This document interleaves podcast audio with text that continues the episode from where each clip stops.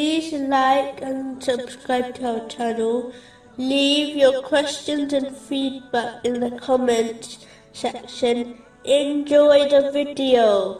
Continuing from the last podcast, which was discussing chapter 61, verses 10 and 11. Shall I guide you to a transaction that will save you from a painful punishment?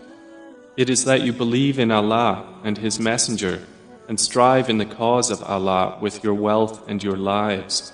That is best for you, if you should know.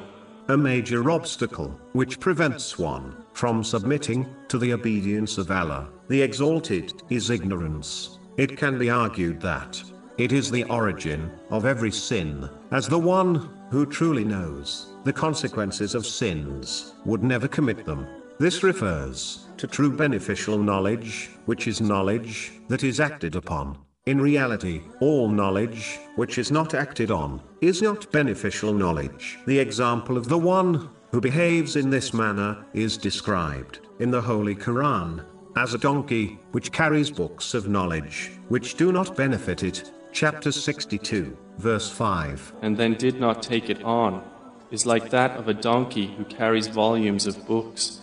A person who acts on their knowledge rarely slips up and commits sins intentionally. In fact, when this occurs, it is only caused by a moment of ignorance where a person forgets to act on their knowledge, which results in them sinning. The Holy Prophet, peace and blessings be upon him, once highlighted the seriousness of ignorance in a narration found in Jami at Tirmizi, number 2322, when he declared that everything in the material world is cursed, except for the remembrance of Allah, the Exalted. Whatever is connected to this remembrance, the scholar and the student of knowledge. This means that all the blessings in the material world will become a curse for the one who is ignorant, as they will misuse the blessings given to them, thereby leading to sins. In fact, ignorance can be considered